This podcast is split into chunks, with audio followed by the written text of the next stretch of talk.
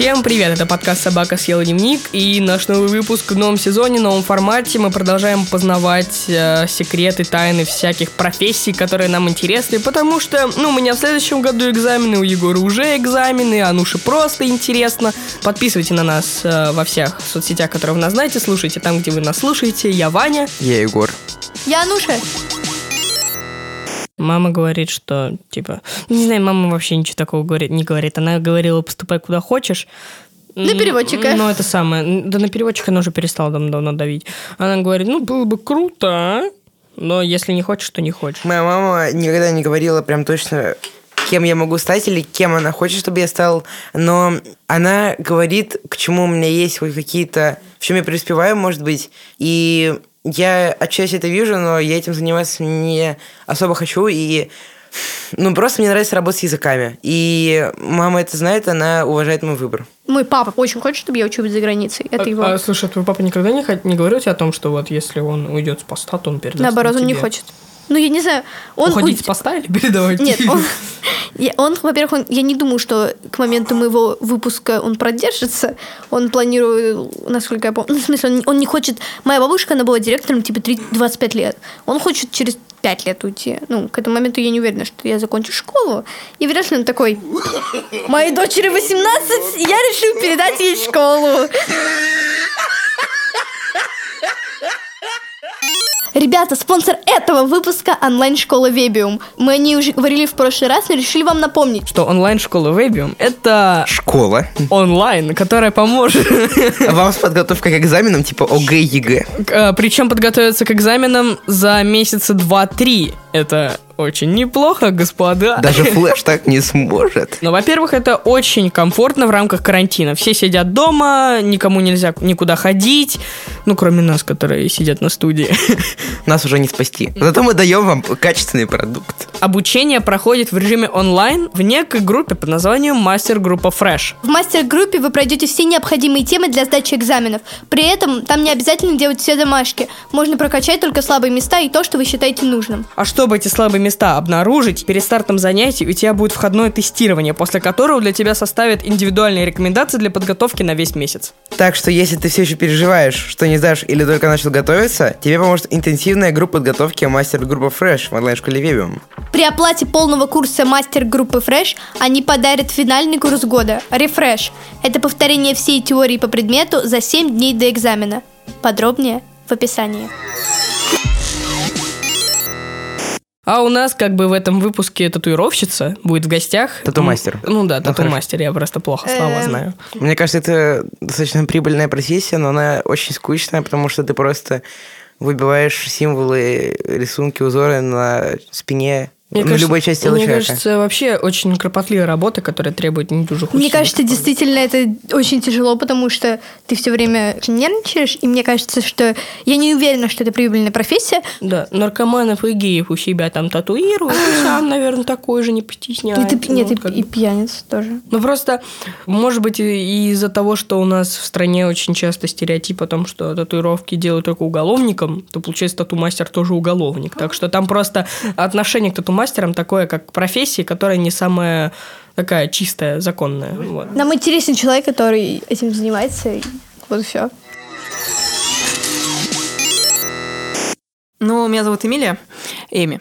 Мне 28 лет, по образованию художник классической академической живописи. Сейчас я живу в Швейцарии, в Женеве. Так, большую часть жизни прожила в Москве. Что входит в работу татуировщика?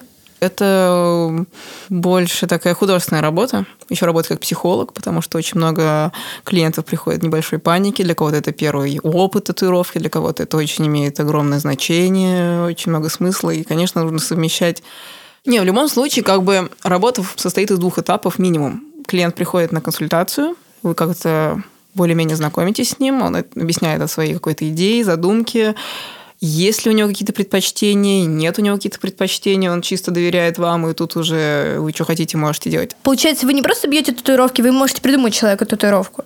Конечно, это обязательно. Ну, ты должен придумать и создавать эскиз. Я в любом случае буду всегда придумывать индивидуальный эскиз для всех клиентов.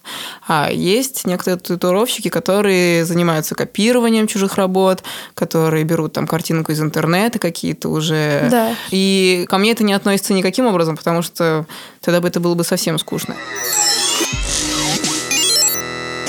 Когда вы поняли, что татуировки это ваши, когда вы пошли на эту профессию? Меня тянуло как-то... Потому что преподавать я, в принципе, никогда не хотела. Потому что какие перспективы у художника с академическим образованием? Это либо ты работаешь при какой-то мастерской и вот этому другому художнику доделываешь его работы, либо ты работаешь с детьми, либо ты, конечно, занимаешься вот этой такой немножечко грязной работой, как расписать потолок. Это классно, это здорово, это сложно, но для меня это тяжело лично, потому что я, наверное, ленивая, наверное, не знаю. вот.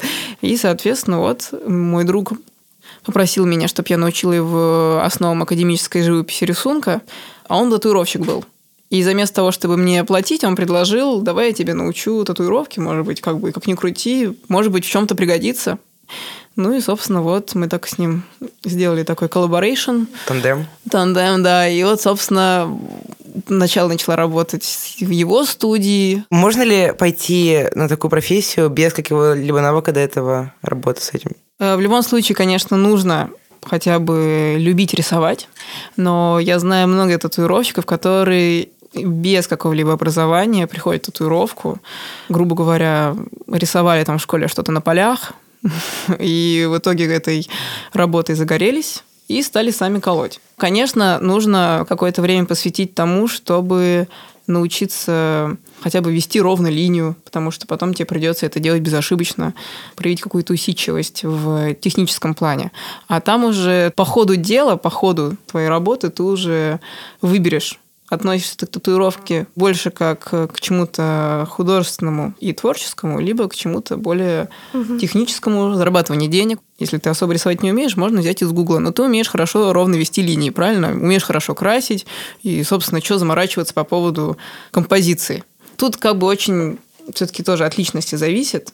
Неважно иметь художественное образование, чтобы творить что-то если тебе это хочется. Где, как учиться на татуировщика?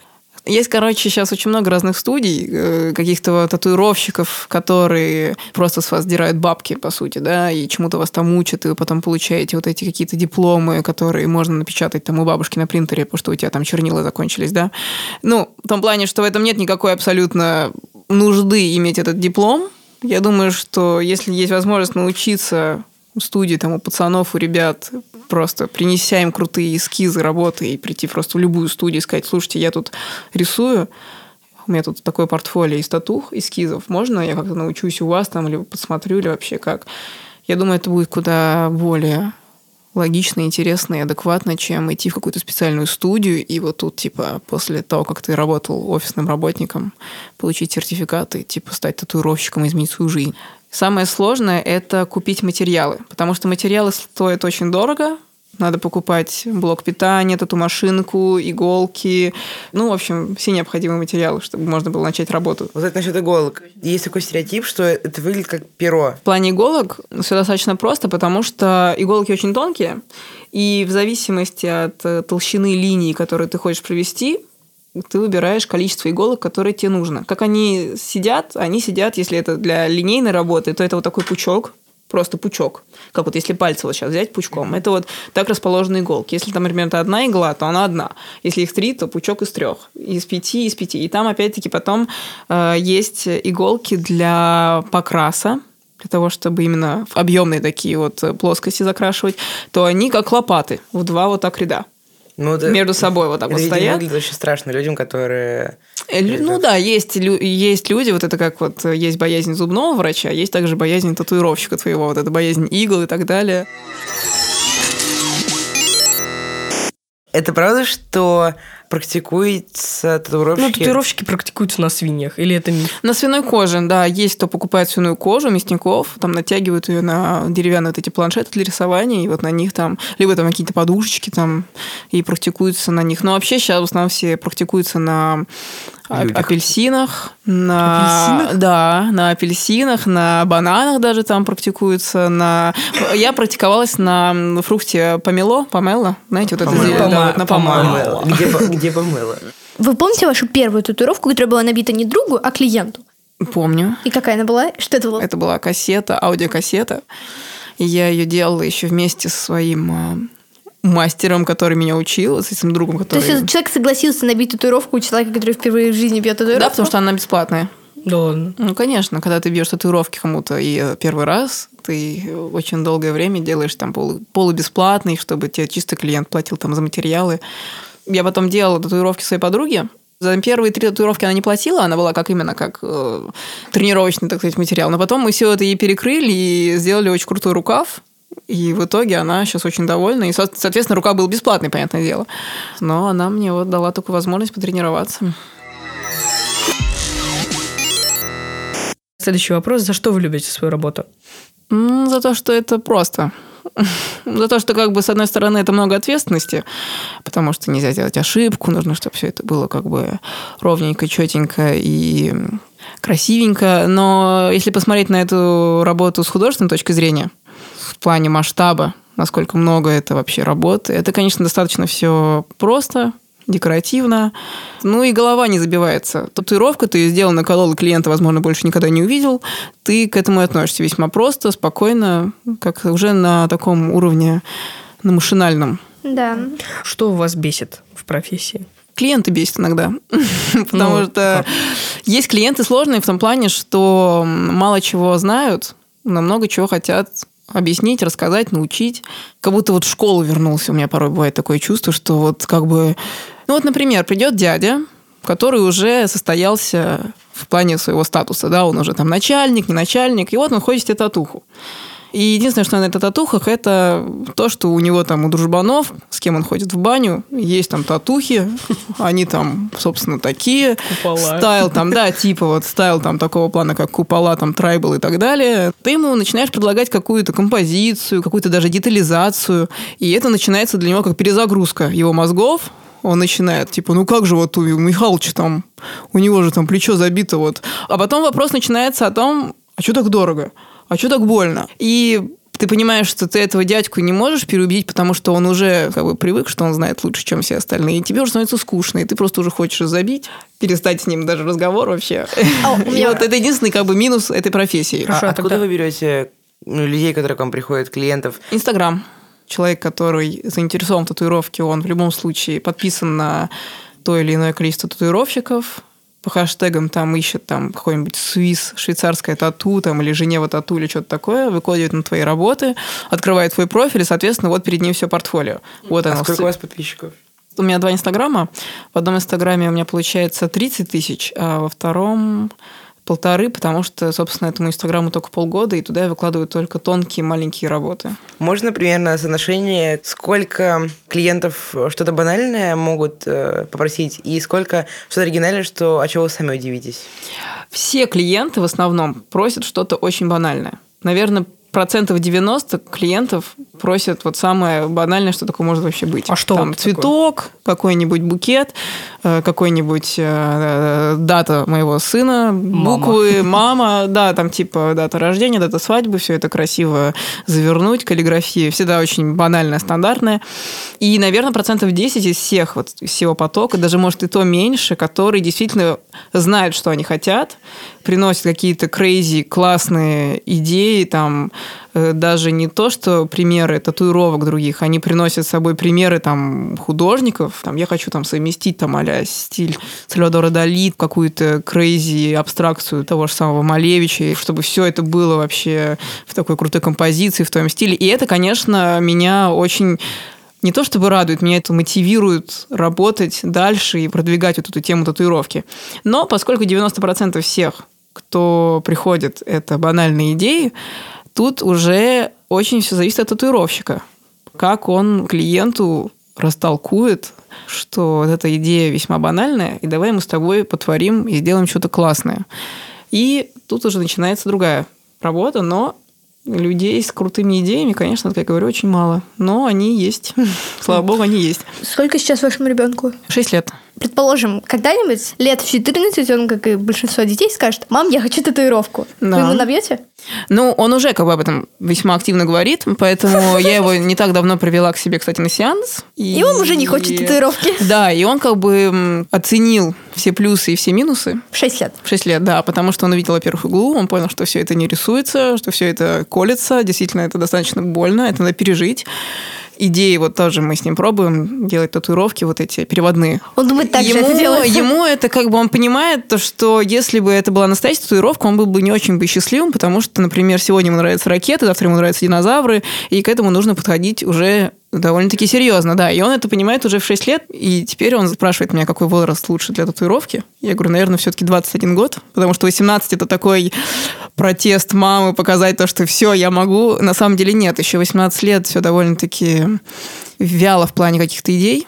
Ну, Лучше дождаться какого-то такого уже 21 если, год, например, наверное. ну, все зависит, конечно, от самой татуировки, потому что если он в какие-нибудь 14 лет захочет бить огромного динозавра, который серфит на э, воде из крови э, на спине, это понятно, Вода из крови.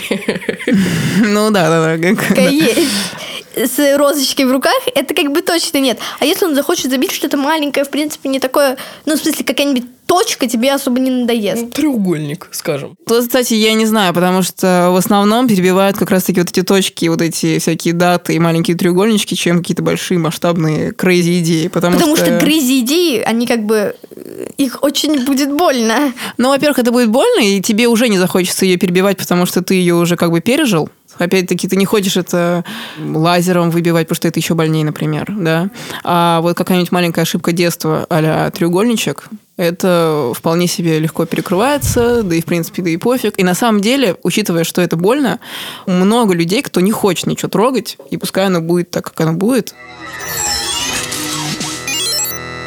У нас есть небольшой блиц-опрос. Э, Мы задаем вопросы, частично связанные с вашей профессией. На них надо отвечать быстро, но не обязательно. Коротко. Все понятно. Да, значит, тогда приступаем. Сколько вы зарабатываете?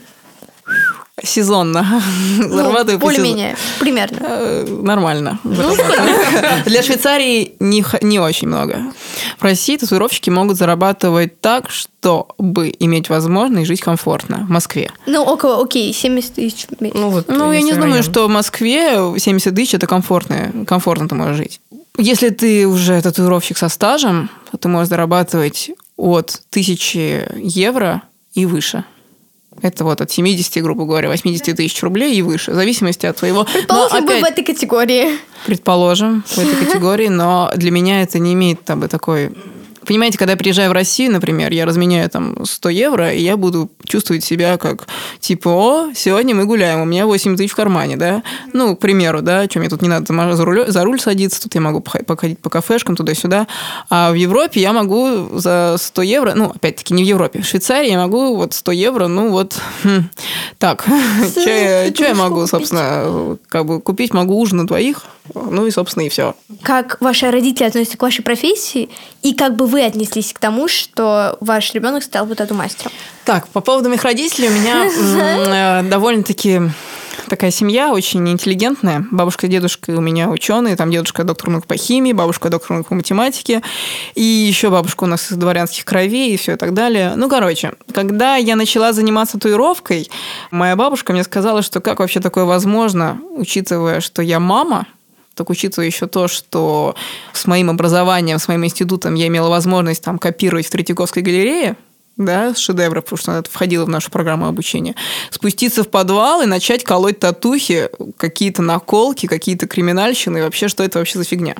В то время как дедушка спросил о моих перспективах, я ему сказала, что вообще я бы хотела независимо от вас иметь какой-то доход, путешествовать и как-то развивать свое творчество просто немножко в другой стези. Вот. И на это он мне ответил, сколько дать денег на машинку. И в итоге потом сказал, только бабушке не говори. А сейчас бабушка очень горда тем, чем я занимаюсь. Она говорит, да, это татуировка, это может быть, но это другой стиль уже. Эми не делает наколки в стиле, там, в стиле криминала и так далее. Вот. Ну, а мама, папа? А, Папа у меня погиб, когда мне было 5 лет, а мама, она тоже художница. И всю мою жизнь она говорила, что заниматься рисованием и вообще идти в институт художественный – это вообще самое последнее дело. поэтому лучше этим не заниматься. Вы много врали в детстве родителям? Нет, я очень-очень доверяла своей маме всегда, потому что она никогда не ставила себя как какая-то мама-тиран. Она все-таки всегда была мне подругой. И, возможно, для нее это было тяжело. Сейчас я это очень хорошо понимаю. Но мне даже не хотелось врать. Ну, потому что сейчас это э, гораздо проще ребенку сказать нет. И не пытаться просить его отстаивать свое мнение. Это гораздо проще родителю. Хорошо. Что бы вы сказали себе 14-летней? учись, учись, потому что тебе это поможет. Не из-за того, что это надо, не из-за того, что это будут деньги, а из-за того, что это просто поможет тебе жить. Когда, чем больше ты знаешь, тем проще жить. И все. Чем больше знаешь языков, тем больше знаешь вообще все. Хорошо. Тогда последний вопрос, наверное. Вы можете сделать татуировку такую, что вот, например, где-нибудь на изгибе, что если ты делаешь вот так вот, ну, ротик, например. Да, конечно, конечно. Это забавно. Где-нибудь недалеко от локтя вот так можно сделать. Там у жука, у него там крылья раскрываются. Конечно, можно. Для меня она уже не татуировщик, скорее, а художник. И это как-то изменилось, мое мнение. Потому что, ну, для меня татуировщик все-таки, ну, тот стереотип, который был, остался, но для меня она уже, я ее воспринимала не как татуировщика, а как художника. Человек искусства. Я не знаю, мне просто... Я понимаю, что мне не хватит усидчивости, потому что она сказала про все эти ровные линии, про то, что нужно так долго заниматься с клиентом, и вообще не, не для меня. Я не смогу. Да, ну мне кажется, ну, меня раздражает слишком много людей. Э, большая часть людей меня раздражает, поэтому не смогу просто с ними общаться. Есть, ну, точнее как, смогу общаться в какой-то области, но не точно не э, когда-нибудь тупить его. Ну, я хочу, в принципе, набить дату э, рождения моего сына. А вообще, может быть, он не мой. Кстати, потому что он негр. Кстати, сына у меня нет. В общем, Это был подкаст «Собак съел дневник». Подписывайтесь на нас в социальных сетях, во всех. Ставьте нам 5 звезд в Apple подкастах. слушайте нас там, где вы нас слушаете, подписывайтесь на наш инстаграм. Инстаграм Собакаст. Да, а ВК группа называется «Собака съел дневник». Задавайте вопросы про профессии, которые вам интересно знать, и, возможно, именно ваш вопрос попадет в следующий выпуск. Присылайте их на нашу почту собака.gmail.com и в нашу группу ВКонтакте, естественно. Меня зовут Ануша. Меня зовут Ваня, Меня зовут Егор. и до следующего раза. Пока. Это подкаст «Собака съела дневник», который мы записали на студии «Либо-либо» с продюсером Полиной Агарковой и звукорежиссером Павлом Цуриковым.